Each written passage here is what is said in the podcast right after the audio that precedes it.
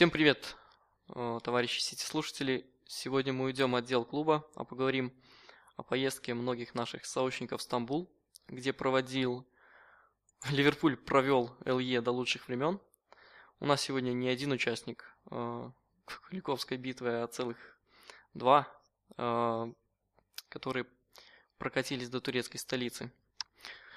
Уже знакомый нам по рассказу о поездке в Ливерпуль своей Николай известный всем под ником Дуб. Здравствуйте. Челов... Человек, который попросил скрыть свою личность э, и назвать только его имя Глеб. Привет. Всем привет. А, ну что ж, ребята, э, отложите в стороны свои монокли. Э, давайте без официоза. Просто как в пубе. Поделитесь своими историями, э, рассказами о случившейся поездке. А, однако для начала, так как у нас Глеб новичок, по традиции ты должен рассказать, как ты стал болельщиком Ливерпуля, как тебя угораздило. Первый раз о Ливерпуле я услышал году так в 2005 после той волшебной ночи в Стамбуле. Матч я не смотрел, но я помню, как я проснулся с утра и по НТВ в новостях я увидел, что болельщики Ливерпуля плакали от счастья. И репорт... в репортаже велась речь о том, что это был незабываемый финал, великий матч. Вот как-то после этого Ливерпуль был на слуху. В 2006 году был мой первый чемпионат мира, на котором я влюбился в футбол.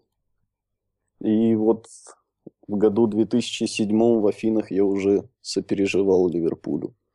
А такое яростное фанатство началось года с 2009. Угу. А ты это все начинал э, в Беларуси, да? Да. В Беларуси был ужасный интернет, поэтому все начиналось с текстовых трансляций. А на просмотры вместе с Колей не ходил? Нет, на просмотры первый раз я попал, когда уже в Праге был. Угу. Тогда я попал и в Беларусь, когда приезжал в гости. И в Праге мы тут организовались. Угу. Хорошо. Ладно, тогда. А, ну, давайте перейдем к нашей поездке. Как, как всегда, давайте начнем с того, о том, что наш соперник будет Бешикташ. Э, что, что первым делом вы начали делать, чтобы пробивать поездку в Стамбул? Ну, начну, пожалуй, я тогда. Как раз такое коллективное молчание. Ну, я ж не могу начать. Ну, я думаю, стоит начать с эмоций э, во время жеребьевки. Э, думаю, все ее смотрели, все с нетерпением ждали, ну, конечно же, не Бешикташ. Э, Зенит? Ну, россияне, наверное, ждали Зенит, ну, а мы у нас тут в Синеокой очень ждали Динамо Киев. Э, всегда с радостью, да, вот мы с ребятами смотрели все вместе, думали, что с радостью съездили бы в Киев. Ну, российская, украинская команда нам всем хотелось. И тем более шансы были очень даже большие.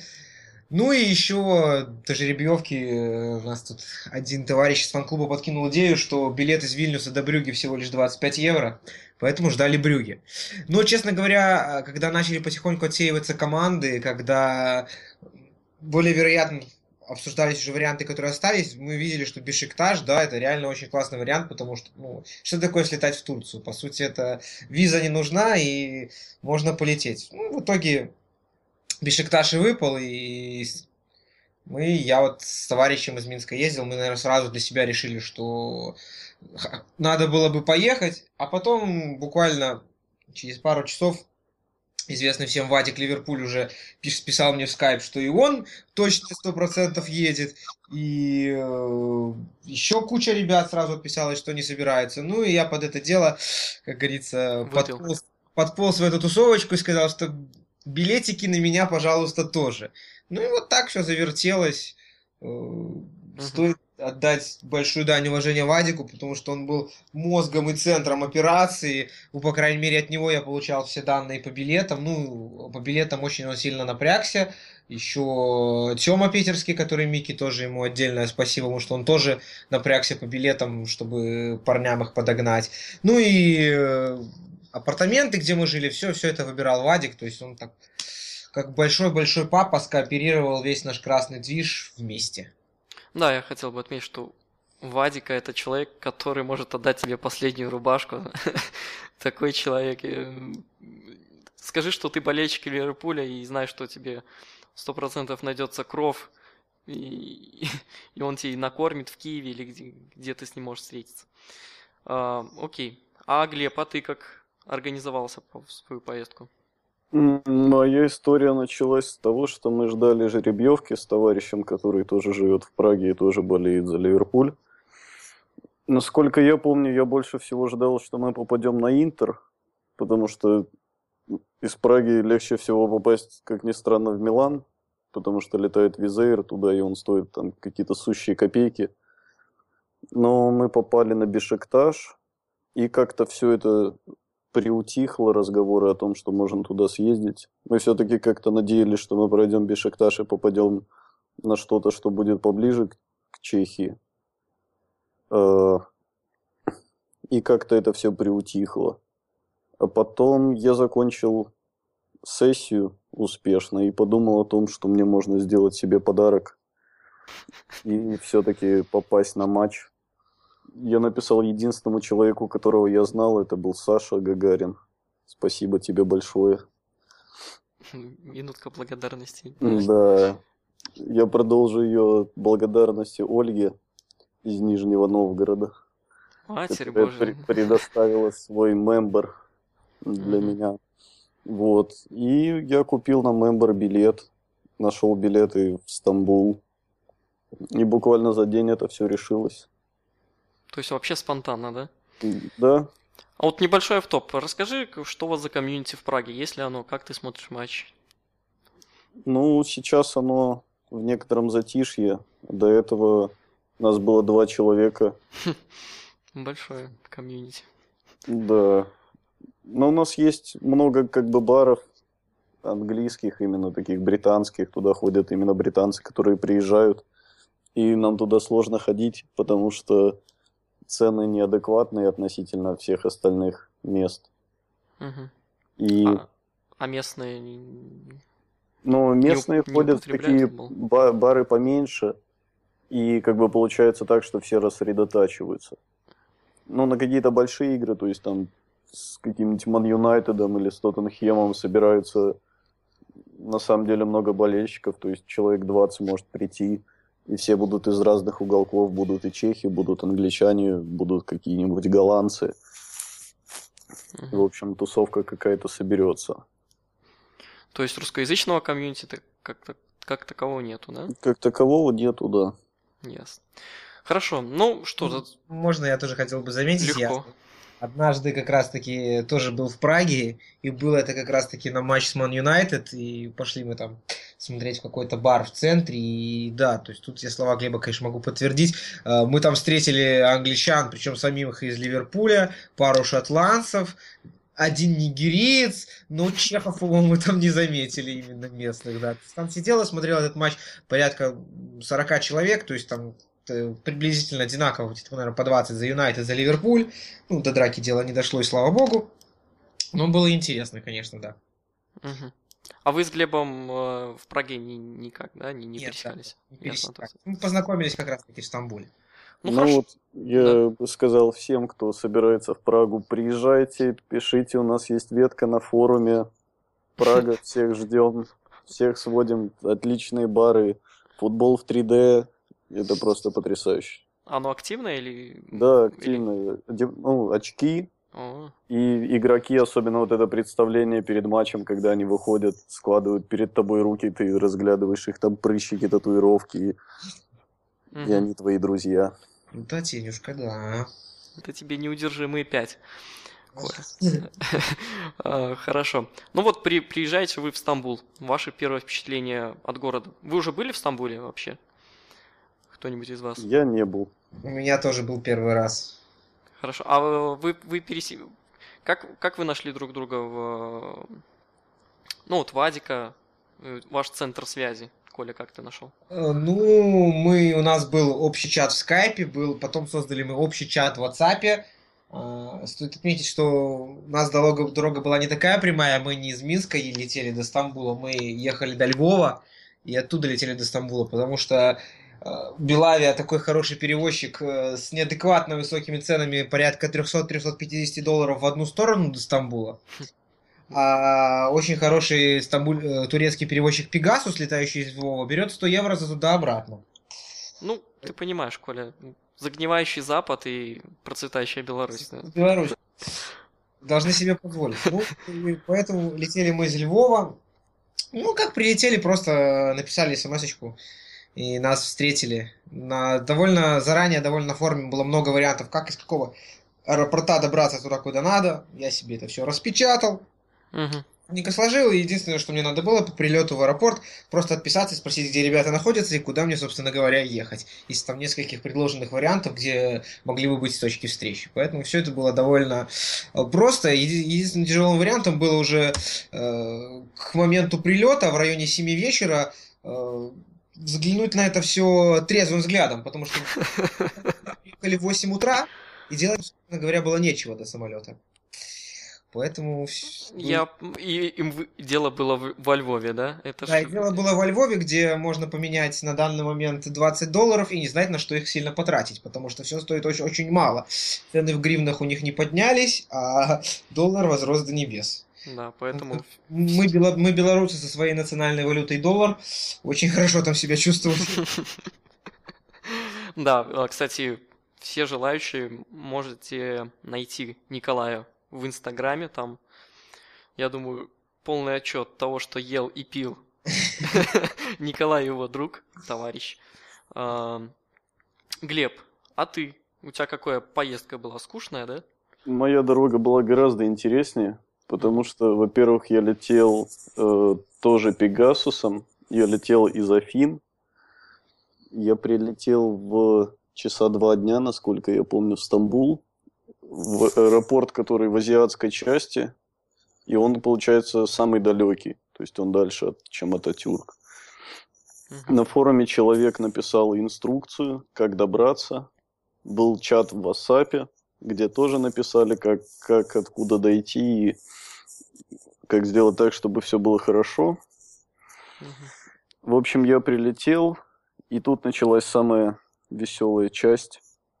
Ты приехал в Грецию. Как я добирался до из аэропорта до нашего до нашей всей тусовки.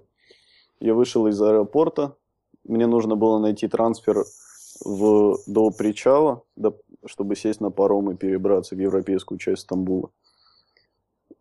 Но я сел не на тот автобус, я сел не на быстрый шаттл, который должен был там за 30 минут буквально довести до этого парома.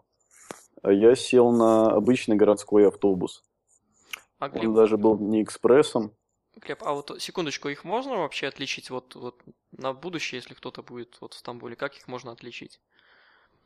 Есть ли какое-то различие? Почему ты их перепутал? Но если никуда не спешить, то, конечно, да, можно их отличить, потому что обычный городской автобус это обычный городской автобус. Э, то есть там написан номер, там написан маршрут и так далее. А шаттлы, у них есть какое-то определенное название. То есть там обычные комфортабельные как бы между межгородские автобусы. Ну да, там на, на, на борту написано будет хаботаж. А не так да, хаботаж. Окей. Правильно. В общем, я сел не на тот автобус, благодаря чему посмотрел окрестности Стамбула, проехал 67 остановок до порта, которые заняли полтора часа. Но в итоге я оказался в порту. Э, на форуме написал человек, что нужно сразу приобрести карту Стамбула для того, чтобы дешевле передвигаться по самому городу. Угу. И сколько Например, она стоит? Без карты э, одна поездка будет стоить 2 лиры. О, без карты 4, с картой 2. А курс а лира на тот момент был 2,5 лиры за доллар, насколько я помню. Ну, неплохо так. Окей. А... Вот эту карту я уже купил на причале. С ней тоже была связана история, потому что турки не понимают английский, им на пальцах это все объяснять нужно было. Это у меня заняло минут 30. Пока какая-то А, как, женщина... как- как ты ей примерно показал на пальцах карту? Они мне начали... Я им сказал, что я студент, ну, может, какие-то скидки. Я привык как бы пихать везде студенческую карту перед тем, как говорить, что мне нужно. Они подумали, что я хочу купить именно студенческий проездной, не туристический. Они мне начали распечатывать и показывать письмо из, из турецкого университета, которое я должен был принести. И я им пытался объяснить, что мне это не нужно, что я просто турист. Они этого не понимали, вызвали там какую-то помощницу, пришла эта помощница. Как оказалось, она тоже не знает английского. Ну, в общем, через 30 минут методом рук Пальца и друг воздуха. друга поняли, да. Ясно. А, ну, вот ты вот сам по себе хладнокровный человек, тебе вот эти вот все проблемы не показались страшными, там, то, что ты там потерялся где-то или что-то вот, типа... Нет, мне безумно нравится, это основная часть моих путешествий, то, что я выхожу в город в новый, и на два дня я теряюсь. Мгм, После двух дней я начинаю везде ориентироваться, и это становится не так интересно. Ясно. И как тебе часть города, которую ты проехал? Ну вот на автобусе там просто какие-то трущобы, то есть там панельки такой стандартный Стандартная кунцевщина, да? райончики, да, и среди которых вдруг всплывают мечети, и какие-то рынки и кебабы. А, Бабы или кебабы? Кебабы. Хорошо. А, Окей. Я бы так заметил про карточку, тоже вспомнил. Наша история с карточкой прошла намного проще. Мы очень быстро заметили, что турки и русские понимают намного лучше английского. И даже не надо пытаться с ними говорить, пытаться с ними разговаривать на русском. Мы вышли, увидели киоск с надписью «Истамбул карт», подошли к нему. Он был на турецком. И мы долго пытались понять, куда нужно засунуть деньги, чтобы этот киоск дал нам карточку. Потом к нам подошел турок и объяснил, что киоск то карточки только пополняет. Там инфокиоск такой, то есть как Мгм. банкомат. То есть он карточки только пополняет. А саму карточку можно купить э, в магазине, но он уже закрыт. Хм. Мы спросили, а кому можно дать нал? Он говорит, если у вас есть нал, так проблем нет, садитесь в автобус, заедете за нал. Ну и после этого мы, как э, преуспевающие белорусы, все остальное время ездили на такси, поэтому эту карточку мы так и не приобрели. Красиво жить не запретит, Николай. На самом деле, просто мы и думали как-то купить, но вот как сразу после встречи с ребятами на площади Таксим, они говорят, ну берем такси и поехали в номера. И как-то по привычке уже выработано. И если едешь вчетвером на такси, то это не сильно дороже путешествия на наземном транспорте турецкого обходится. Ну и сегодня такой вечер, когда мы говорим э, спасибо, это о том, что когда мы ехали на сам стадион, меня по своей Стамбул-карте Гарри Вульф повозил немножко. За это я ему благодарен. А, По поводу все-таки такси и по поводу то, что инфокиоска не было английского языка, да? Да-да-да, он был на турецком. Да, неплохо. А ты как ты в турецком, Николай? А, Я наугад э, там жал какие-то кнопочки, я так, я так подумал, что все-таки на турецком слово карточка, кард должно быть похожим на все остальное. Ну и отдергивали турков по дороге. Ну вот один из них нам объяснил, что этот киоск нам карточку, в принципе, сам не выдаст. Ее туда только можно засунуть. Ну мы, собственно, об этом почти догадывались, потому что там как-то отсек, куда написано было, рисунок был, что карту надо вставить, и рисунок, что вставить деньги. А рисунка, что карта выезжает, его не было. Ясно. А. По поводу того, сколько нас вообще людей, вот вы встретились со всей группой, сколько примерно наших людей вы, могли бы оценить? Ну, насколько я знаю, нас было, э, ну, человек 30, я думаю, точно. Мгм. Только вот это, ваша группировка, или были еще какие-то русские, русскоговорящие? А, Русскоговорящих было много. Ну, Саша был из Израиля, белорусы, россияне, украинцы, б- большая группировка казахов была. Мгм. То есть конкретно, когда вот, э, если брать по количеству билетов, насколько я знаю, 9 билетов э, это доставал Артем, и э, Вадик доставал что-то чуть больше 20, 22 либо 23 билета. То есть это уже Да, это, это высшая лига. уже 30 человек, плюс же, как уже Глеб отметил, он ехал по мемберу, который, и некоторые люди тоже как бы ездили по мемберам, то есть билеты доставали именно по ним. Ну, кому успели они дойти по почте, это, конечно. Они не успели дойти по почте. Мы все, все, кто заказывал по мемберам, все остались без билетов. А, ну вот, да, в итоге вот. И дальше эти билеты уже доставались на месте, но британцы именно, которые ехали из Ливерпуля, у них была куча лишних билетов, потому что выезд стоил там 11,5 фунтов билет. И люди для истории просто брали эти билеты и пихали своим знакомым, которые все-таки летели в Стамбул. И билеты, в принципе, вот были ребята из Краснодара, которые приехали вообще без, без всякой надежды. Они уже готовы были идти к болельщикам Бешикташа и к- с ними там садиться на стадионе. Но в итоге они тоже нашли билеты и без проблем их, в принципе, купили. Да, да, то есть, поскольку очень дешевый был стоимость билета, то многие э, обладатели мемберов просто купили билеты, э, чтобы, ну, история выезда на мембере была, чтобы на последующие выезды и все было проще покупать. Ну и была такая история э, человека, который с нами ездил, э, действительно, что он просто за буквально там, по-моему, 15-10 минут до начала матча, прямо перед входом на сектор у какого-то англичанина купил билет. Легко и непринужденно, да? Ну, у него была довольно тяжелая история, как он пытался свой билет достать, потому что он э, списался с э, офисом в Ливерпуле, ему его билет обещали доставить в Стамбул, его билет в итоге в Стамбул прилетел, и он с самого утра в аэропорту в, почте разбирался, где он, и даже нашли, в каком он, э, грубо говоря, сумке, в каком пакете, но эту сумку нельзя было вскрывать без начальника смены, у которого уже закончился рабочий У которого ключ в яйце, а я, Да-да. знаю, я понял. Человек, абсолютно зная, где находится его билет, не мог его достать до завтрашнего дня. Соответственно, завтра он ему уже не нужен.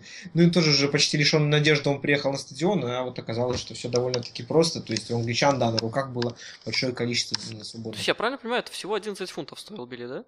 Да, 11,5 фунтов. И как там э, места, на которых вы находились за 11 фунтов? А, ну, это был один сплошной гостевой сектор, то есть там За выбирать... воротами, да? Да, то есть за воротами, э, в теми самыми, в которые пробива- пробивались э, пенальти, в Мгм. конце матча. То есть там было выделено три сектора гос- гостям, ну, то есть квота стадиона. А, Поскольку выбрали квоту меньше, то просто в- потом дали один сектор центральный между этими тремя, и там все расселись. То есть там полутора тысяч, может быть, чуть больше гостевых болельщиков было. Ну, трибуна была забита целиком, то есть свободных мест не было. Ясно. Ну хорошо, давайте пока не перейдем к матчу. Мне просто интересно, чем можно заниматься в Стамбуле? Что стоит попробовать, что стоит увидеть, а, с кем лучше пить, что лучше пить? Давайте ваши эти истории расчехляйте. Ну, пить лучше привезенное с собой. Вот это поворотик. Да, да. Ну, э, во-первых, я в Стамбуле попытался купить только пиво. А, оно было жутко дорогим. Пять с половиной лир стоит пиво в магазине. Э, К белорусским ценам это даже близко никакой реалии не, имеет. Около 40 тысяч на наши, когда пиво магазине стоит 15. И это пиво в магазине, то есть я не в баре его брал. В баре, не знаю, может было бы дороже. Я в два ресторана мы заходили покушать, ни в одних не подавали алкоголь. То есть тоже такая проблема. Турция, мусульманская страна. А, ну, наверное, поэтому и дорого так, да? Да, крепкий алкоголь мы пили тот, который привезли только с собой. Ну и, в принципе, заранее было известно, что все сказали закупать с собой, потому что в Турции алкоголь невкусный и дорогой. Поэтому этот вопрос был продуман заранее. Все равно все летят самолетами, все летят через зону duty free. И это был не вопрос. Когда приехали в день встречи в среду вечером в номер, довольно уже большой патронтаж встречал всех. Глеб, а ты что?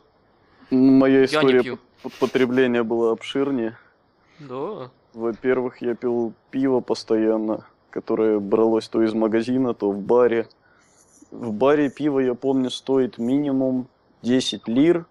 Это получается 4 доллара за, за 0,5. Мгм.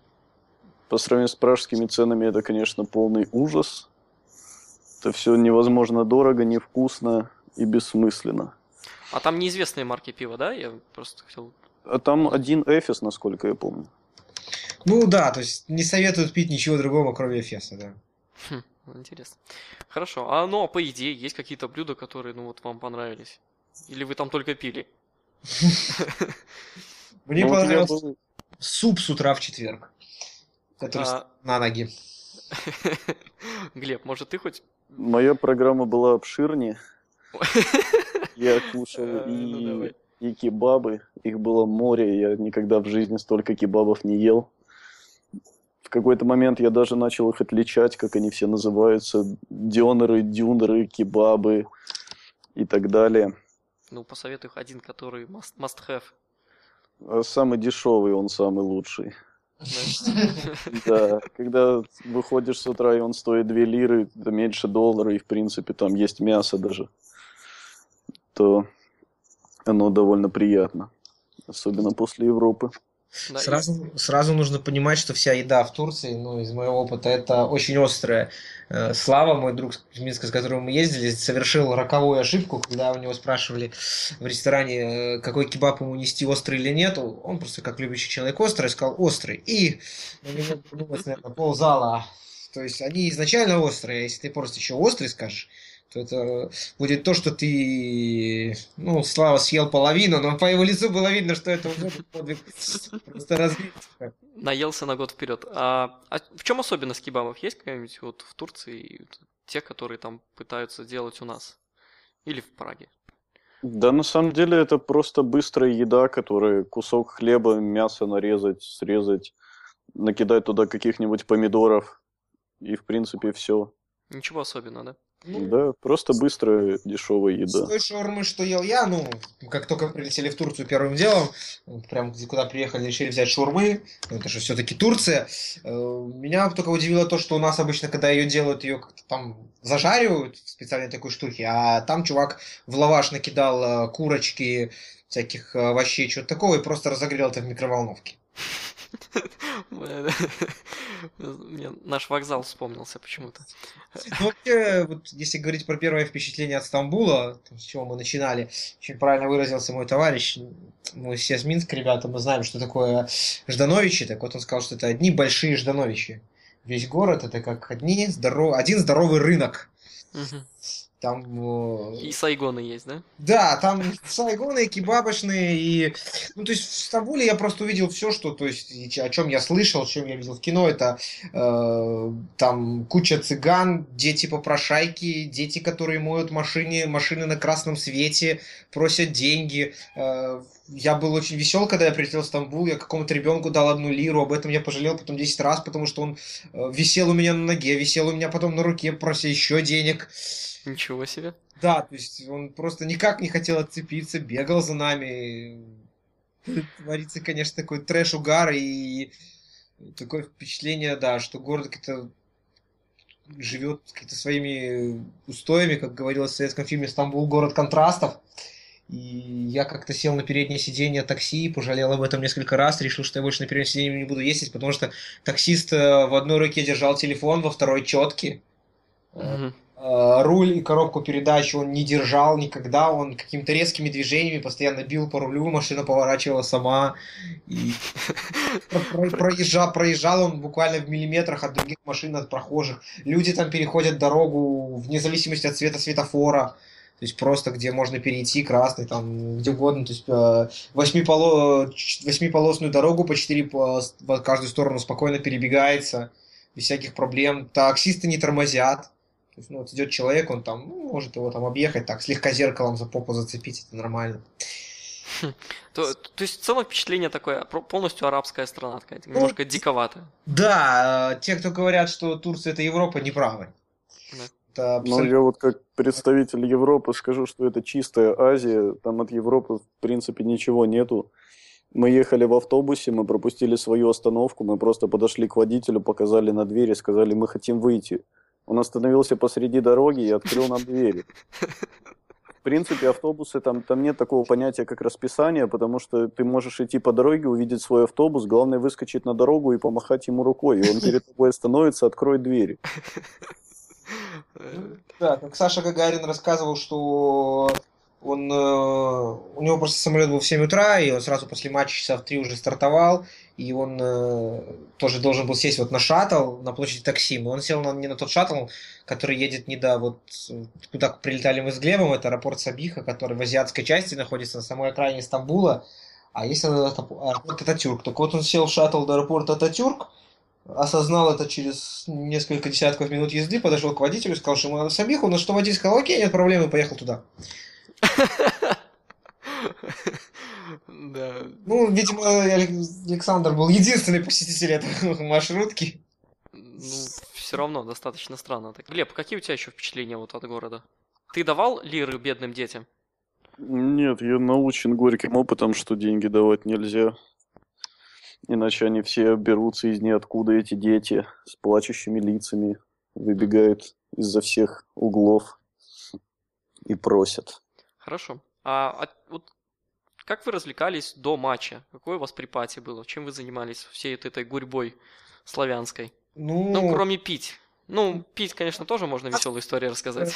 э, главная, м, как говорится, встреча все-таки была в среду вечером, когда, ну, то есть многие люди прилетали, кто-то еще там во вторник, кто-то в среду утром, кто-то в среду вот вечером доехал, когда уже все приехали. Вот тогда, конечно, был коллективный есть отмечание нашей поездки в Стамбул. Э, Четверг, как такового, наверное, общего движа не было, потому что кто-то приехал раньше, город уже посмотрел, кто-то приехал, вот, допустим, могу за себя говорить, то есть я прилетел, то есть, грубо говоря, на то место, где мы жили, на квартиру в районе 10 вечера в среду, ничего не успел, и в четверг мне галопом по Европам надо было хоть что-нибудь посмотреть, сделать пару фотографий, что потом же меня будут в Минске спрашивать, ты что, пил все эти дни? А я скажу, нет, вот фотографии.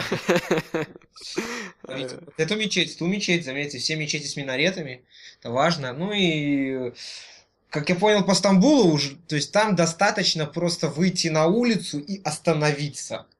То есть ты стоишь, вокруг тебя возникают какие-то непонятные люди, которые предлагают тебе все, что хочешь. По еду, развлечения, какие-то там морские круизы, билеты, какие-то сады, еще что-то. То есть Тебя уломали на что-нибудь, признайся? да, нас уломали, мы поехали на круиз двухчасовой по Босфору на пароме. В принципе, мы решили, что поскольку ногами мы много не переходим, мы с паромчика как раз все четко посмотрим. Но, конечно, была единственная у нас ошибка такая роковая. Мы же не знали, что на пароме пиво не продается. Оказалось, два часа эти были довольно долгими.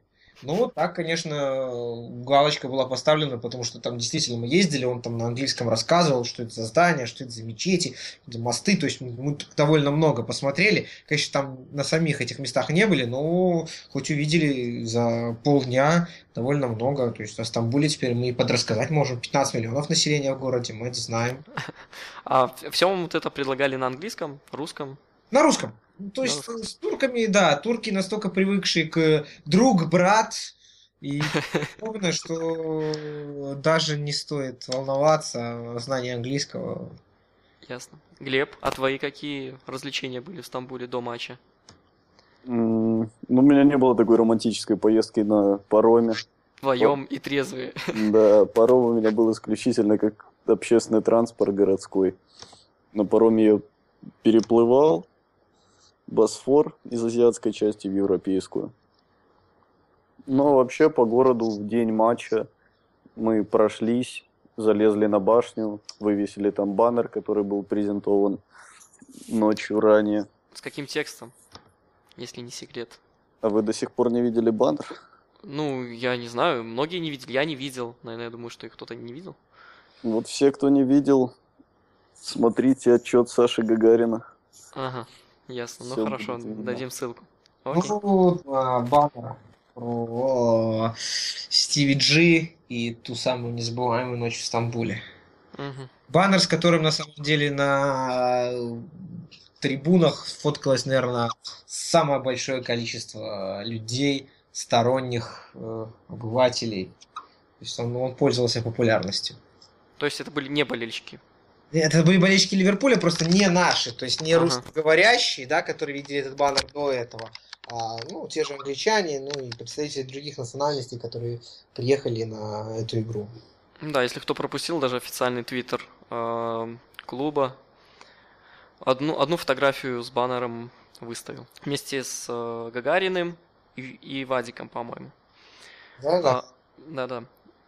Так, на- а, ну, а вот типично вот это вечер болельщиков Ливерпуля в городе, когда они встречаются там на главной площади, было? Или все с этим строго в Стамбуле? Или... Ну, нет, такого, чтобы площадь Таксим взрывали э, какими-то кричалками, такого не было, потому что, э, во-первых, долго собирались, основная часть еще людей ездила за билетами, которые надо было забрать у англичан в тот день. Сами англичане э, на площади не появлялись. Клубов э, других стран, но которые немножко попели, по, разминались, но массовости никакой ничего такого не было. Окей, okay, так а как относились местные, когда вы там одевались там в красный?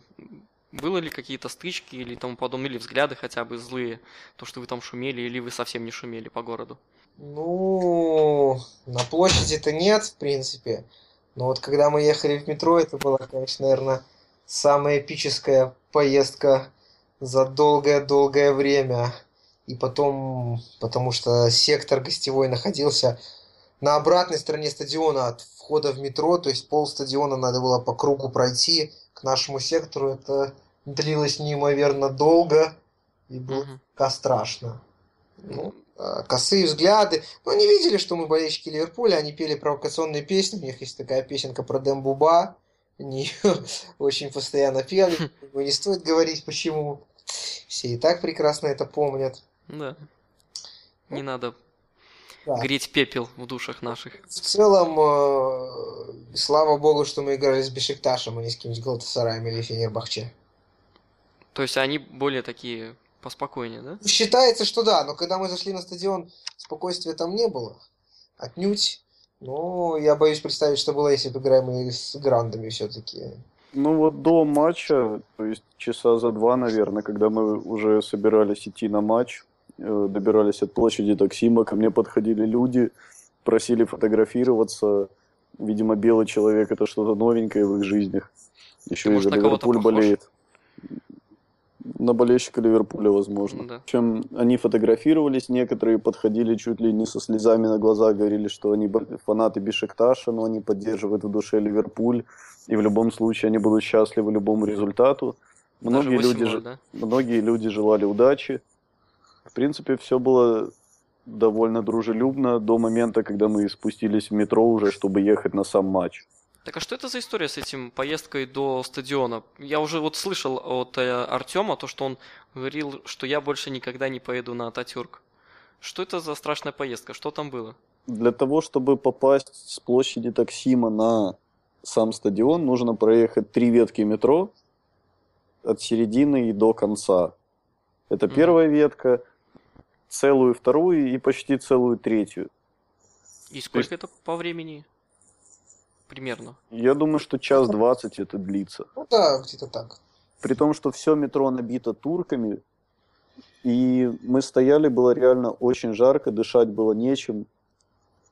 Уже пытались раздеваться, как-то ты не можешь рукой пошевелить даже, потому что просто со всех сторон зажат.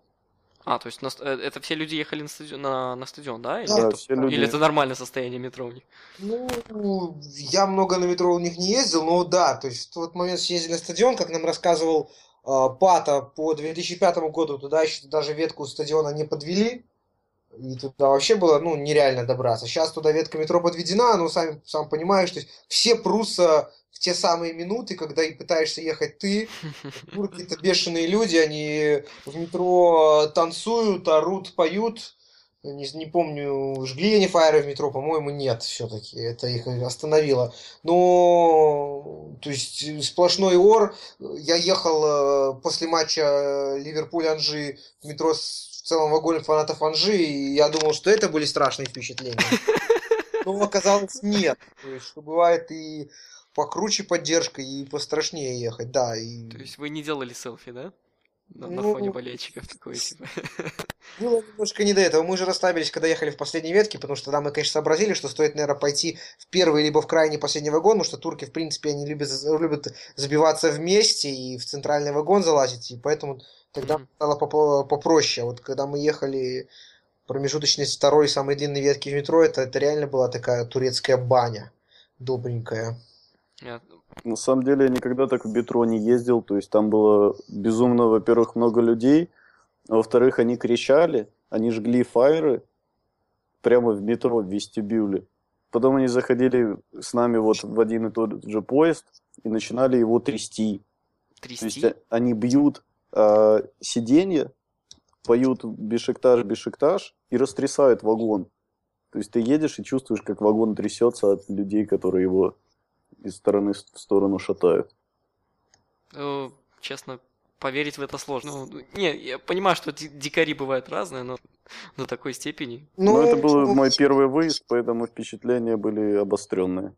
Ну, про турков не врут, когда рассказывают, что ребята, конечно, со сорванной головой и которые там поддерживают всеми этими способами. Ну, я такого не видел. На всех матчах, где я был, и не только футбол, там Ливерпуль и все такого, это, конечно, неизгладимое впечатление оставило, как, как были в Турции, и, и начиная с того, как они ехали в метро просто туда, и это бешеное просто количество людей, которые орут Бешикташ, которые просто вот э, орут настолько в метро, что ты не слышишь друг друга, и до того этого сумасшедшего свиста на стадионе, когда я стою рядом э, с парнями, мы пытаемся разговаривать, но не слышим друг друга. Ну, то есть есть немножко, да, небольшая разница в антураже между матчем с Белшиной, да, и Батэ, да, и... Небольшая. И, как правильно сказал, по-моему, какой-то из английских журналистов, что э, можно отдать должное турецкому стадиону, который протащил свою команду в следующий раунд. Это, наверное, все-таки правда, потому что когда тебя так трибуны гонят, играть плохо ты не можешь. Да. Тур, ну, турки отбегали все 120 минут, как заведенные машины. Ну вот по поводу еще вот интересно, вот э, жгли фаеры в вестибюле. Никто их не гонял, даже никакая милиция не пыталась. Полиция. Такое ощущение сложилось, что у них отношение к полиции весьма посредственное. Большинство полиции в городе, это как выразился один мой знакомый, какие-то непонятные поцики, потому что идет человек абсолютно в обычной одежде, потом из рюкзака достает накидку, на которой написано «Полис», ее на себя, и вот он полисмен уже.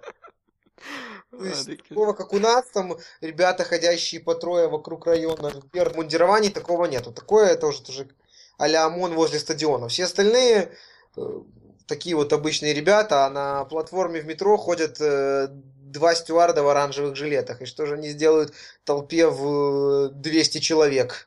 Да ничего. На стадионе пропускали. Не шмонали, да? Шмон у турков какой-то очень выборочный из самых прикольных историй, что Сашку Гагарина попросили скинуть монеты, потому что, мол, с монетами нельзя на стадион. Он отошел, э, скинул пару шекелей, и остальное все оставил, его пропустили дальше. А потом, когда на стадионе покупаешь воду, даешь им лиры, они тебе сдачу дают все равно монетами. Да, То есть, теперь... Затем их скидывают на входе, ну, типа, чтобы нельзя ими бросаться, нельзя их нести, но тебе все равно дают ими, ими сдачу на стадионе. То есть, э, бессмысленный и беспощадный турецкий футбол. Да, теперь вопрос, с какой, из какой страны Александр? Да? Ну да.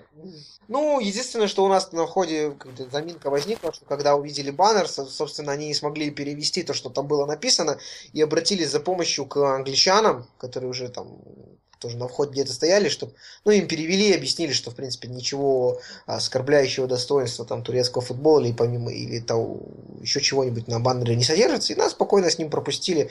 Собственно говоря, такой лайтовый проход на стадион ну, у нас в Республике Беларусь просто невозможен. В других странах он, конечно, попроще, но стоит просто сказать, что люди с собой пиво пронесли в рюкзаках. досмотр в Турции, да. Ну, то есть, и поэтому не стоит удивляться, что на стадионах они жгут фаеры и все тому подобное. Все это можно пронести без всяких проблем. Ну, что это у вас в рюкзаке? Это мой ингалятор. Ходите. Ну, сказали ребята, потом мы у них даже не смотрели рюкзаки.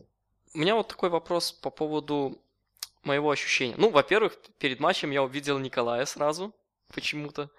Uh, ну, то есть показывали общий кадр, общий план, да, с, с трибуны, но я сразу увидел Колю. вот просто вот сразу первый взгляд у меня упал на Колю. Uh, ну, рядом с тобой был Вадим, да? Вадик, то есть. Да, Вадим. И Саша был на чуть выше, и еще рядом был э, Тёма Мики из Питера, да. Все вместе попали в кадр. Вы уже наскринили себя, нет? Да, да, да, и выложили в Твиттере, ВКонтакте эти самые фотографии. То есть, ну, мы ж не знали, вот когда уже приехали вечером со стадиона, это в районе трех часов ночи в гостиницу, и э, подключились к Wi-Fi, и начали приходить радостные сообщения, ребята, мы вас видели, и уже начали бросать даже скрины, ну, стало немного приятно, ну, такая, осадочек уже грустный прошел, uh и стало, конечно, приятно, что так немножечко мы по ТВ таким сложным выездом в Турцию все-таки еще и на камеру посвятились, приятно. Пускай земля знает своих героев. Я поделюсь своим впечатлением о матче, которое вот такое общее, а вы попробуйте сказать о. Значит, вот с первых самых минут э, для меня было понятно то, что Роджерс собрался выдержать э, 1-0, попыт... даже не пытаться забить. Он э, не пускал в атаку ни Крайков, ни Вингбеков, который играл Айп, и Морена. Всех он придерживал в уздечке на, к обороне, но и в то же время я заметил то, что было очень плохое поле, мне как показалось. И также я заметил, что была такая атмосфера, вот типично турецкая, когда вот э, смотришь, и кажется, воздух такой настолько напряженный, что превращается в желе, и вот игроки вот реально умирают. Я, конечно, могу связывать это с какой-то телекартинкой, потому что меня, по-моему, не самое лучшее качество было трансляции, но все же. А, ну и то, что команда вообще на самом деле как-то вот э, не была настроена на то, чтобы забить э, во что бы, ни, во что бы то ни стало. Главное было сохранить результат. А, но по, по серии пенальти мы можем поговорить попозже. А, ну, попробуйте теперь переубедить меня. Просто про воздух на стадионе это все мангалы, на самом деле. Просто ты когда выходишь из метро, стоит сказать, что стадион Ататюрк это стадион, построенный в каком-то поле. Вокруг него найти асфальт это вообще тяжелая штука. Он как вот в центре поля построен, по к нему подвезено метро, и на этом все. А как, как это мы вообще проводили финал Лиги Чемпионов? Весьма это, такой... Вот по, по рассказам Саши Паты, что когда там проводили финал Лиги Чемпионов, там вообще ничего не было. То есть на, в расстоянии там 3 километра в каждую сторону ничего. В чистом поле стоит стадик, и все. И больше То есть, и вот когда ты выходишь вечером оттуда, там прошел легкий дождик, и потемнело, и зрелище сумасшедшее. То есть полностью разбитая земля в грязь.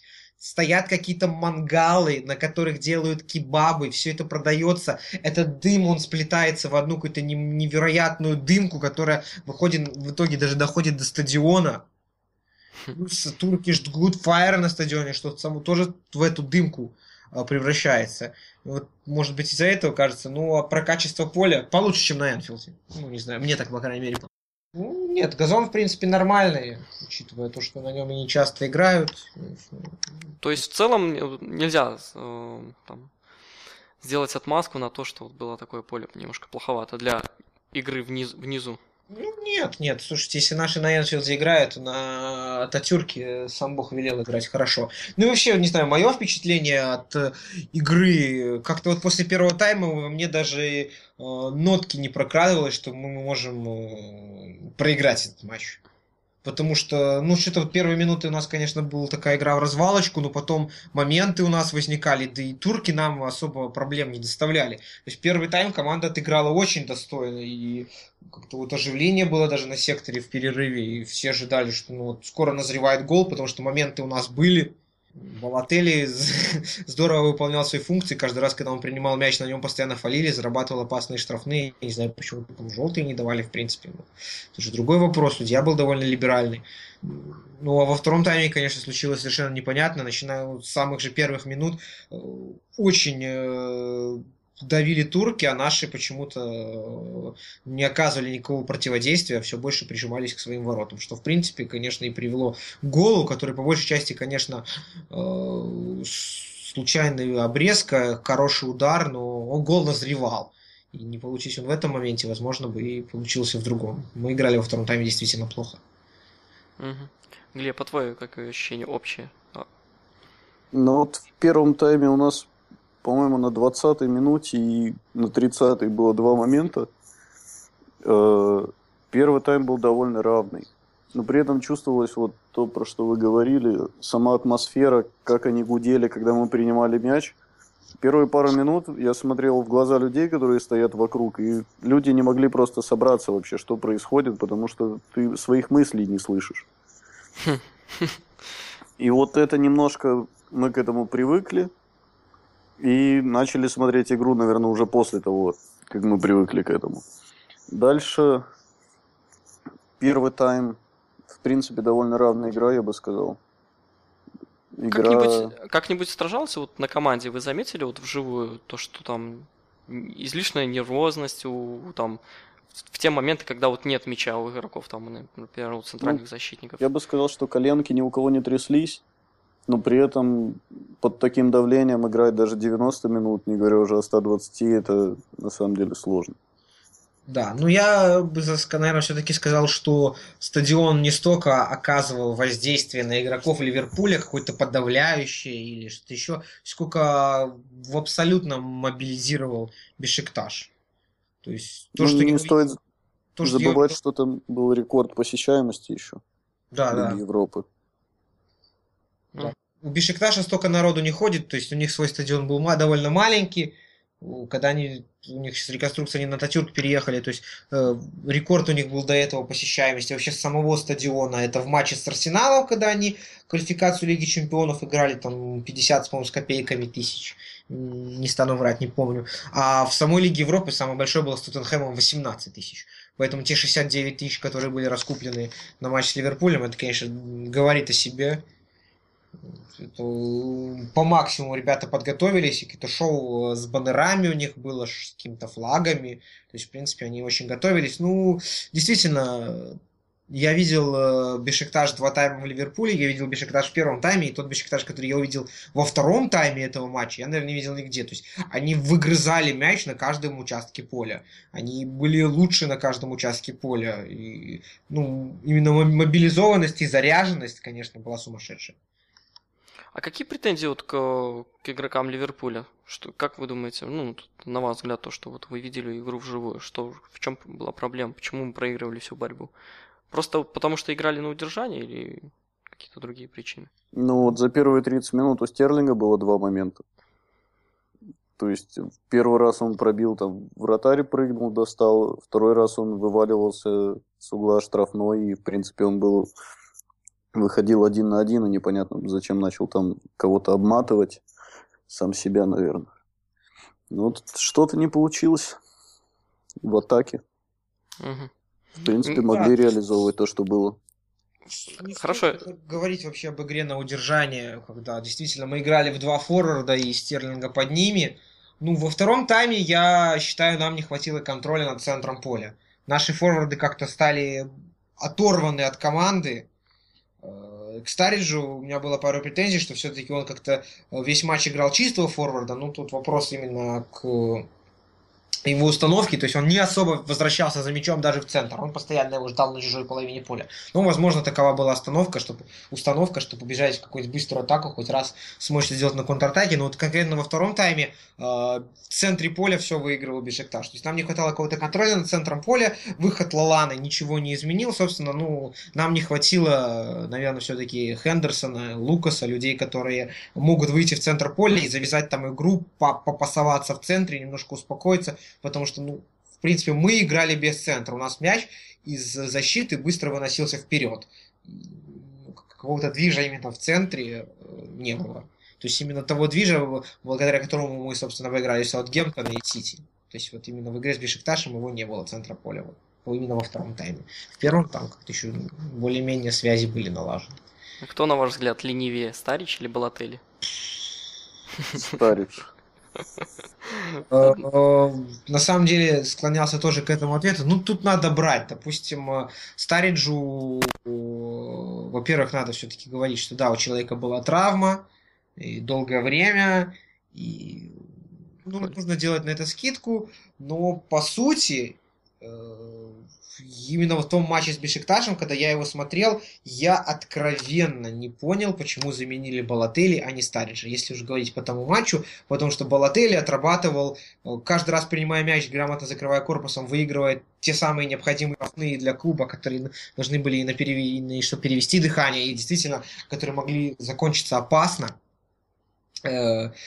А Старич, ну, в принципе, именно в этом матче сказал ничего. И его замена в конце э, на человека, который лучше бьет пенальти, была оправдана. Ну, только подумайте о том, что если бы остался еще на поле Балатели, который тоже здорово пробивает пенальти, да. Ну, заранее никогда ничего не, нельзя знать. Тут, конечно, Роджерс понятно, но вот именно по игровым качествам, потом, как они выглядели в этом матче, конкретно эти два форварда, Э, я не понимаю, почему в игре остался Старич, то есть, видимо, в надежде, что все-таки он свой один момент все-таки когда-нибудь найдет. Но на данный момент э, выбирать кто ленивее, я считаю, что, к сожалению, обладаем э, довольно-таки двумя форвардами, которые много ленятся. И э, Зависимые такие. да, они оба зави... ну, Балотели видим, видно, что в последнее время старается чуть больше, но э, понятие старания у Балотели и понятие старания у другого человека, видимо, немного разные. Видимо, в понятии Балотели он вообще пашет как волк, а в понятии какого-то другого, что он слегка подрасслабляется. Ну, а Станич просто не должен так расслабляться. То есть человек, на которого возлагаются настолько большие, грубо говоря, имеет позицию главного форварда команды, которого многие считают топ-форвардом э, Европы на данный момент, не должен позволять себе в некоторых моментах так сильно расслабляться и проводить э, расхлябанные игры. Ну, увидим, что, как, что будет дальше. Коля, а вот небольшой вопрос. Ты видел, увидел разницу э, в игре Миньеле, когда ты был в Ливерпуле вот, и вот в том матче? Рази... р- Разительно. На самом деле, уже дав- давно такая э, байка у нас пошла в Минске, что э, в тот день, когда играла Бавария, Нойер пропустил 4 мяча, по-моему, это было от Вольсбурга, если я не знаю. Да. А Миньоле тогда провел, по-моему, первый свой клиншит в 2015 году. И я просто сказал, что ребят поменяли телами. Ну, Миньоле набрал уверенность, уж не знаю, э, следствием чего это стало, пост- постоянной игровой практики, доверия тренера или, может быть, какое-то доверие партнеров или еще каких-то факторов, там он называет, что ему там очень сильно девушка помогла. Разрешила больше. Ну, может быть и так, ну, то есть, ну, Сказала, выходи за рамки. под влиянием каких-то сложившихся факторов, у- как и вся команда, которая набрала форму, сумасшедшую форму набрал Миньоле, и не только в матче с Бешикташем. А, Как встретили Эмре Джана? Как вам вообще Эмре Джан в центре поля? Ну, Эмре Джан вообще мой герой этого матча. Да? Не относительно самой игры, как его празднование забитого пенальти, когда он поцеловал указательный палец и показал на нашу трибуну. И просто видно, что этот человек играет для болельщиков. И в нем есть какой-то вот этот дух. Но в центре, я так понимаю, они играли с Алленом и играли один или первый, или один из первых матчей. Поэтому как-то судить об этом сложно. Ну, Центр весь провалился, его в принципе не было. Ну да. Но, наверное, в защите сейчас Джан для нас полезней. Как встретили Джана-то в Турции? Ну, Трибуны. его, Одинаково. его не освистывали, да, то есть никакого такого спешного отношения к Джану не было. Ну, а если говорить по, конкретно по тому матчу, то да, я тоже считаю его лучшим игроком этого матча, потому что, наверное, как мы отмечали после матча, в этом матче играли только турки.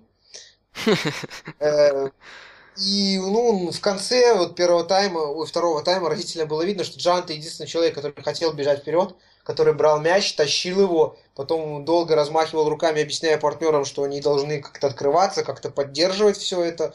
Даже так вот пихал некоторым партнерам, что почему вот, собственно, вы не играете так, как вы должны играть. Ну, да, конкретно в этом матче человек радовал. А вообще к его перформансу в центре поля э, вот мне кажется, что он очень привык играть в защите. Порой у него в центре поля бывают э, провальчики.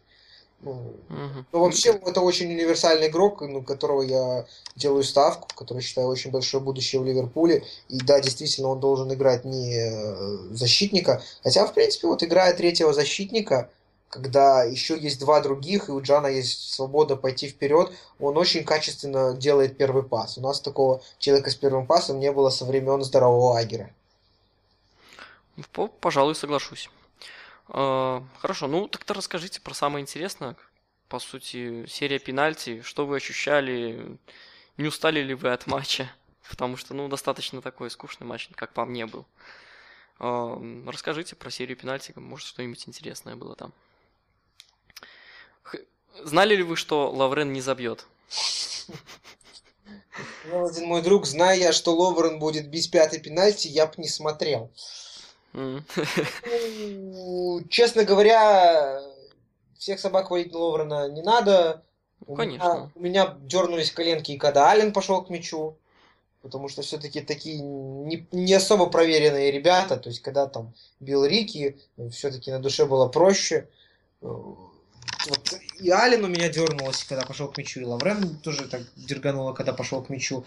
Ну и не лень, ну то есть то, что Ловрен промазал, да, там он промазал один из пяти пенальти. Плохо, что Минеле не потянул ни одного. То есть, ну, турки били хорошо, порой без шансов, но все-таки вратарь один из пяти пенальти должен брать. Ну, потому что таких э, круговоротов, как мы видели в матче с Миддлсбро, когда там по 15 ударов сделать, такого бывает в жизни крайне редко. Обычно 5 ударов всегда решают пенальти. Я вот заметил, что турки просто повторы на, по телетрансляции были не самые лучшие, просто с одного ракурса. Мне показалось, что они все время били по, по ну, по, как бы так сказать, по высоте. По верхам, да. Они, да, они, по- они То есть уверенно, да? Они старались бить по верхам. Ну, наши тоже били довольно уверенно. Ален ну, очень здорово пробил свой пенальти, развел. Без вопросов. Ну и Ловрен, по задумке-то, он тоже в девятку целил просто. Тут получилось, это уже другое. И вообще, то, тот ли человек, который должен бить пенальти? Ну, я не знаю. То есть, э, Биллич и Роджерс дали абсол- абсолютно одинаковое интервью после матча, что били те, кто выразил готовность и желание бить. Биллич там рассказывал, что когда он спросил, кто хочет бить, руки подняла вся команда, ему пришлось решать. Пять пятерых бьющих. Там Роджерс тоже сказал, что типа Ловрен мужественный чувак, потому что когда я спросил, кто хочет бить, он э, поднял руку. Правильно ли это спрашивать людей, кто хочет бить, или правильно ли самому набирать пятерку, это уже э, не мне говорить. Ну и перед пенальти был, было такое, потому что действительно на поле в тот момент у нас, был, у нас не было Хендерсона, не было Каутини, то есть ну, пятерка набиралась с трудом. И помимо Ловрена кто-то мог быть пятым, ну Морена может быть, но тоже мы не видели его в, исполнении пенальти. Поэтому ну, тяжело Мгм. сказать. То есть какой-то гарантированной классной пятерки исполнителей у нас на тот момент на поле не было. Поэтому у многих, конечно, было чувство, что ну, мы должны выиграть пенальти. Это же Стамбул, ребята. Стамбул и пенальти. Это, это наше. Ну, у меня в душе было как-то кривовато, потому что Стамбул и пенальти на это было наше один раз.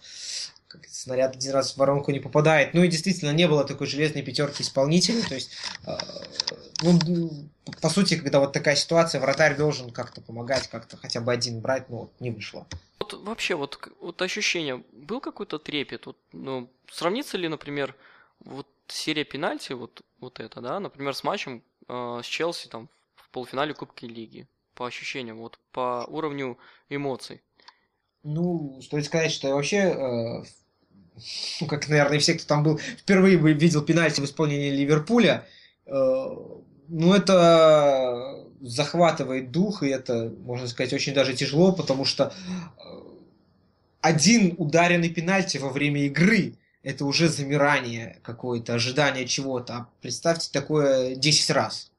То есть, когда пять раз, когда бьешь ты, пять раз, когда бьют тебе, каждый раз там ты перекрестился, сплюнул, постучал по дереву, э, там обнял кого-то, ждешь каждый раз, когда мяч залетел, э, голом ты воскликнул, есть, ура, обнялся с друзьями, как гола, и каждый раз, когда в мяч турков залетает в твои ворота, ты плюнул, развел руки, опустил голову, потом опять ее поднял. Это, конечно, в данном плане э, по эмоциям серия пенальти очень выматывающая. И, наверное, вот уже после игры, когда серия пенальти закончилась, э, такого было огорчение, но оно не нахлынуло волной, потому что вот вся волна вот именно эмоционально ушла на эту серию пенальти.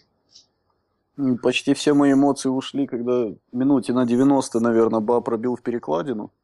И ты потом вырубился? Види- Видимо, пробил в перекладину вырубила, наверное, Глебушку прямо сейчас тоже. Ну да, это, конечно, был опасный момент. Ну, вообще, конечно, второй тайм в исполнении турков он был таким серьезным. У нас-то, наверное, из всех моментов там, стоит вспомнить только удар Ловрена головой, но он был не сильно опасен. Так, Дополнительное время уже было проще, там у турков тоже не возникало. Довольно ровно мы это дополнительное время провели, то есть обе команды согласны на пенальти, и пускай там решается судьба. А как вот по ощущениям трибун, они хотели вот продолжать борьбу в Лиге Европы или нет? Да, нес- несомненно, несомненно. Ну, про борьбу в Лиге Европы не знаю, но на этот матч они были настроены по сумасшедшему. То есть, и вот, как мы говорили, по количеству людей, которое пришло на трибуны, то есть у Бешикташа таких посещений не было, и по поддержке они ну, не, за- не замолкали буквально там, может, на- ненадолго в первом тайме. Не-не, не-не, пошла. а с нашей стороны, с нашей стороны. Не было такого пренебрежения к Лиге Европы? Ну нет, все, кто приехал, э, приехал поддержать команду с возможностью, чтобы она победила. Даже когда счет 0-0, в принципе, нас устраивающий, мы очень хотели, чтобы забили гол, чтобы мы порадовались. Потому что сложилась такая ситуация, к сожалению, что у многих выездных болельщиков это были выезд после матчей с Анжи, Зенитом, Базелем и Реалом. Все эти матчи, все, которые, все проигрышные. которые мы проиграли, и больше скажу, не увидели ни одного забитого гола. В... Я, благо, побывал в... Не, ну, подожди, Коля. А с Гомелем, когда да, играли? Я говорю, я, благо, побывал в Гомеле и видел чудо-гол Стюарта Даунинга. Да. В эту череду не отошел, но вот многих действительно болельщиков, кто как-то не был в Гомеле, и вот эта э, череда этих матчей, то есть, может быть, не на всех, там, на двух, трех из этих четырех предыдущих многие были, и вот тут ты сюда тоже приезжаешь, и опять 0-1, и как я шутил над э, Андреем из Москвы, что ну наконец-то ты увидел голы из пенальти, но увидел. Ну, это как я на Динамо Минск наши хожу, и оно постоянно проигрывает, ни одной победы. Да. Ну вот, так что да, как... история выездов вот наших русскоговорящих болельщиков, это, конечно, тихий ужас. Поэтому, конечно, очень хотелось победы, очень надеялись на победу. И первый тайм оставлял это желание очень даже, потому что... Ну давай все-таки опросим Глеба по, по поводу эмоций к Лиге Европы. Да, я пропустил немного вашего диалога, поэтому о чем вы начали говорить? Да просто вот о, об эмоциях, вот у тебя был там трепет на, на пенальти, ты вообще переживал или тебе вообще пофиг? На пенальти вообще трепета не было, потому что это лотерея после того, как я пережил проигрыш Франции в финале чемпионата мира и мои слезы. Теперь уже пенальти не вызывает такого трепета. Но угу. вообще было понятно, что наших троих основных пенальтистов нету штатных. Поэтому кто-то будет бить. Ну, когда вышел Ловран бить, я сразу понял, что он не забьет. Почему-то проскочила мысль, что это конец карьеры его в Ливерпуле. Посмотрим, как будет дальше. Ясно. Ладно, тогда давайте, если больше ни у кого не осталось историй интересных, просто я бы хотел кое-что рассказать. Эта история мало относится к э, самому матчу и же с ним. Это больше история относится к Турции, наверное, как к стране. И вообще, э, нам, мы жили вместе с питерскими ребятами в отеле. Мы улетали в час дня, а ребята из Питера улетали в три часа дня. Ну, и ключ у нас был один на всю комнату. Собственно, и с утра они хотели пойти на Гранд-базар, а мы с утра хотели, ну, поскольку у них аэропорт был в центре города, им было проще туда добраться, нам надо было далеко добираться, мы решили в районе 10 часов выехать и уже поехать э, в аэропорт, чтобы добраться без проблем. Ну, что делать? Ключи одни. А, ну, двери, в принципе, захлопываются, то есть хлопните дверями и уйдите. Окей, проблем никаких. Собрались, действительно, Наша дверь открылась, мы ей хлопнули, спускаемся по э, ступенькам вниз к входной двери, дергаем щеколду, дверь не открывается. То есть мы не единственные, кто жили в этом подъезде, и, видимо, те, кто выходил позже, либо еще кто-то, помимо того, чтобы просто хлопнуть дверью, снаружи все-таки закрыли ее еще и на ключ. Дергая просто за собачку, которая выезжает, дверь не открывалась, было видно, что закрыт замок. И в данном моменте произошло такое, что у Артема, которому можно было бы послать смс закончились деньги на телефоне. Да, ситуация из кинокомедии. Да. Ну и... Дальше я знал телефон Владика, у которого тоже закончились деньги на телефоне. И телефон Саши Гагарина, который уже улетел к тому моменту. Мы проникли в подвал этого здания, нашли какие-то железяки, которыми пытались разбить стену, потому что замок был в кирпичную стену вделан мы думали, может, выломать эти кирпичи, но это какие-то очень сильные турецкие кирпичи, которые, об которые ломались железные палки. И то есть, поскольку мы были... А в номер мы вернуться не могли, потому что мы его уже захлопнули. Захлопнули, Это да. был второй этаж, причем такой второй этаж довольно низкий, то есть можно было как-то через окно вылезти, попытаться. Мы попытались позвонить в две остальные квартиры, которые там были, апартаменты. Никого в них не было, само собой. Уже у меня возникали идеи, может, подойти к номеру, попытаться там по интернету кому-нибудь написать, найти название какой-нибудь турецкой службы такси, чтобы таксист приехал, съездил в головной офис к мужику, который нас заселял, взял у него какой-нибудь ключ или что-нибудь еще. Но почему-то Wi-Fi отказывался работать через дверь. Это было ужасно, и мы получались запертые в этом коридоре. Через три часа самолет, и мало на что могли надеяться. И в том самом подвальчике, где мы раздобыли такие железные уголки, которые пытались взломать стену, было небольшое окно. Ну, это, видимо, такая турецкая особенность. В подвале окно, то есть оно полностью большое, на где-то на две трети оно уже закрыто асфальтом. То есть окно идет на уровне асфальта, на уровне, uh-huh. где ходят люди. То есть полностью такое окно здоровое, как э, наше обычное. На две трети оно закрыто землей, и одна треть такая сверху. И мы каких-то мешков натаскали, чтобы сделать повыше, и пролезли в эту вот верхнюю одну треть окна. Вы, Вы никого не оставили покрупнее там? Нет, нет. Ну, нам, у нас было двое, нам удалось обоим э, пролезть. Ну, на это, правда, у нас ушло большое количество нервов и времени, пока мы вообще нашли этот выход, поняли, что это можно сделать. И уже, конечно, почти бегом мы полетели тоже нам на причал, чтобы успеть на самолет, но благо успели. Ну, короче, история отъезда была, конечно, веселенькая. Ну вот, нечестно, вот по впечатлениям вашего рассказа, я так понял, город так себе, а, матч так себе, средненький. Вот, вот подытожьте, вот вашу вот поездку на просмотр матча Ливерпуля. Поехали бы вы еще раз, если вот такая вот прям возможность появилась? Я завсегда. Я всегда поехал в Ливерпуль, потому что для меня, по-первое, это, конечно же, встреча с друзьями-единомышленниками, которых я вижу, к сожалению, не так часто, как я, может быть, хотел видеть. Во-вторых, конечно, новые встречи, новые знакомства. На каждый выезд появляются новые люди, с которыми приятно обменяться мнениями. Я помню замечательно всю обратную дорогу с одним казахом разговаривал, просто всем уже набили оскомину мои рассказы про спиринга и Барини, а он не знал этих рассказов. И мы прекрасно больше часа общались на эту тему, я ему рассказал, какой великолепный спиринг, а какой невеликолепный Барини, и почему я так думаю. Ну... Ты свои неудачи, связанные с Барини, рассказывал? Конечно да. Это слышали все и знают это уже всех. Это притча во языцах, да. Да, то есть, на самом деле я боюсь, что если бы я поспорил, что Барини забил 20 голов за Ливерпулем, бы взял их и забил. Не на зло. Ну, то есть всегда приятно обходиться в компании друзей.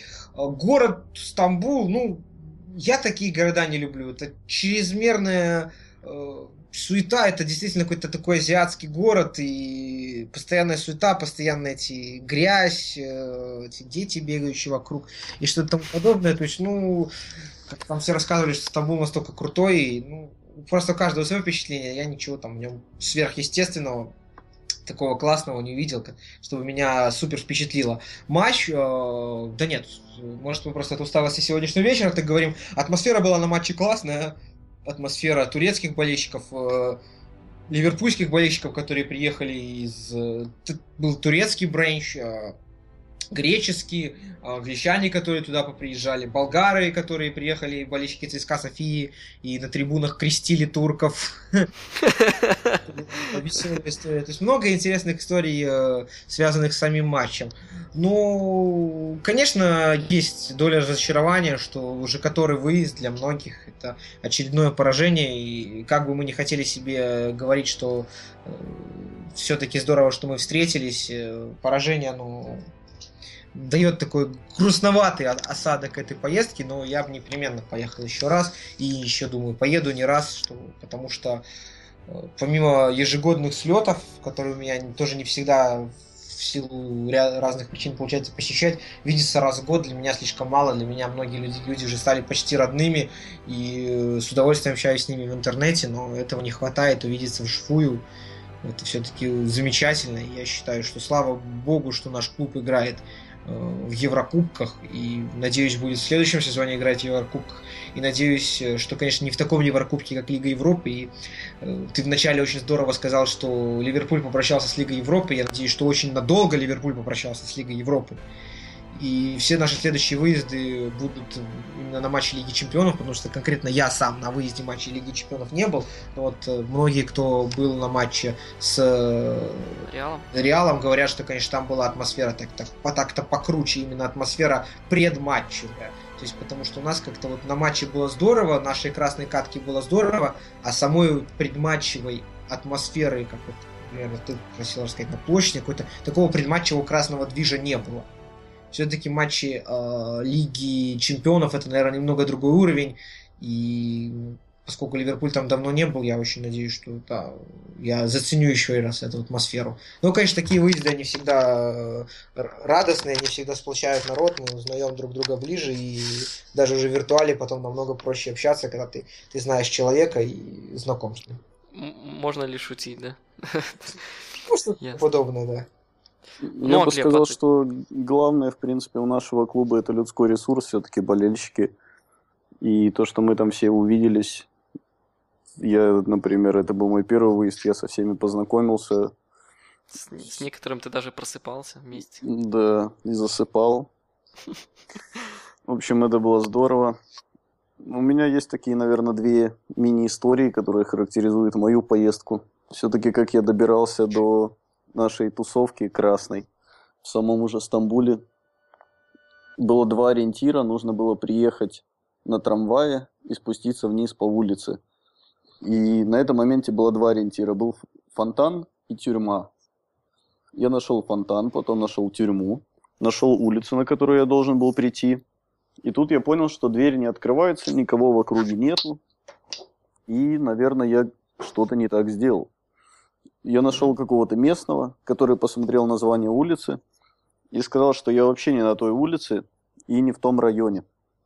Оказалось, что у них может быть написано сначала район, а потом улица. Или наоборот. И они могут выглядеть абсолютно одинаково и находиться в разных частях города. И там может быть фонтанная тюрьма. Да, в итоге я каким-то... удачи прям какой-то. Чудом просто пошел прямо, и нашел какой-то фонтан, нашел, увидел там человек 10, наверное, которые стояли в красной форме, и подошел, сказал, ребята, наверное, я все-таки с вами. Они меня признали, и все, с этого момента мы уже не расставались. А вторая история, это как мы добирались со стадиона.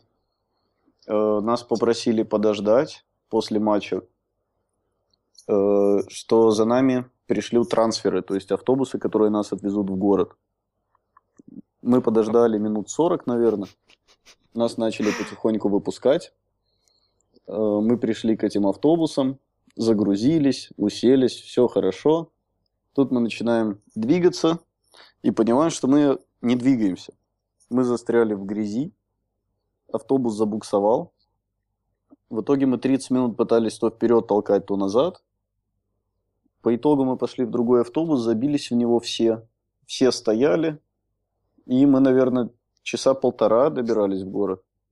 Ну да, да. Вот, это, это к тому, что вокруг стадиона Ататюрк глушь, отсутствие асфальта, да, и даже есть, наверное, по-моему, в том писал обзоре, который писал Саша Гагарин, все-таки есть даже фотки застрявшего в грязи автобуса, который действительно мы должны были сами толкать. Вот, собственно говоря, в отчете Саши это есть. Автобус, застрявший в грязи.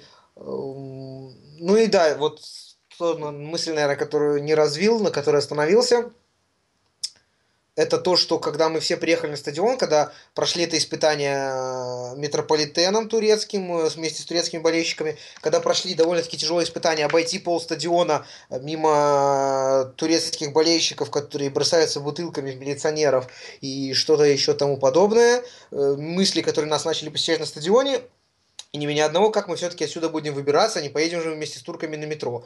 И когда, в принципе, объявили, что мы поедем на автобусах, то успокоение все-таки пришло, потому что все-таки устроители, они молодцы, они поняли, что ну, болельщиков с английского сектора надо вывозить централизованно в центр города.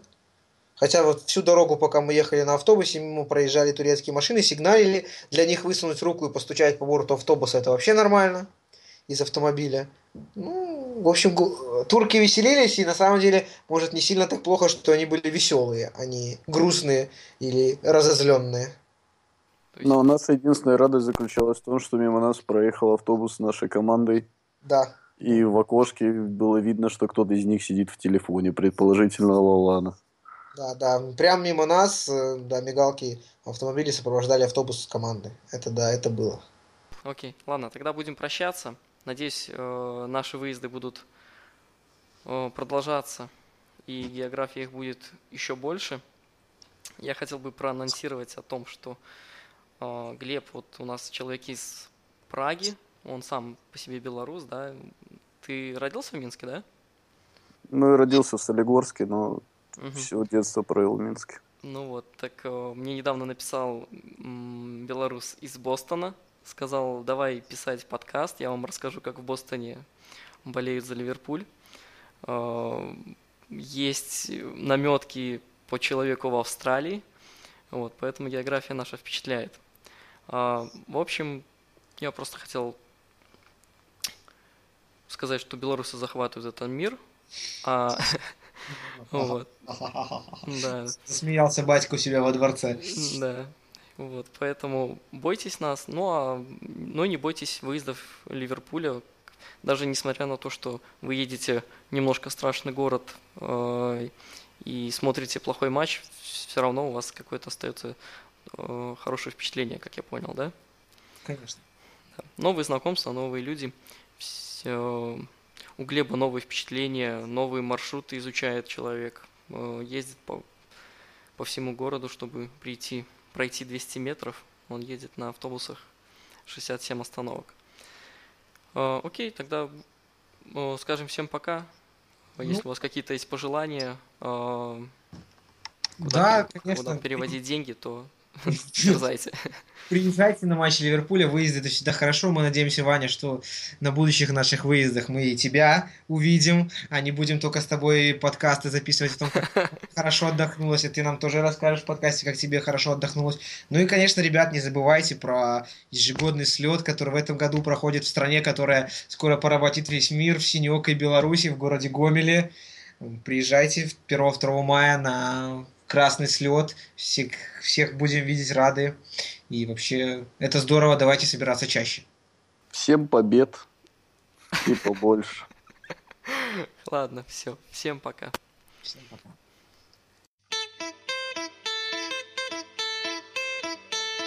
мистер Пани Ермишье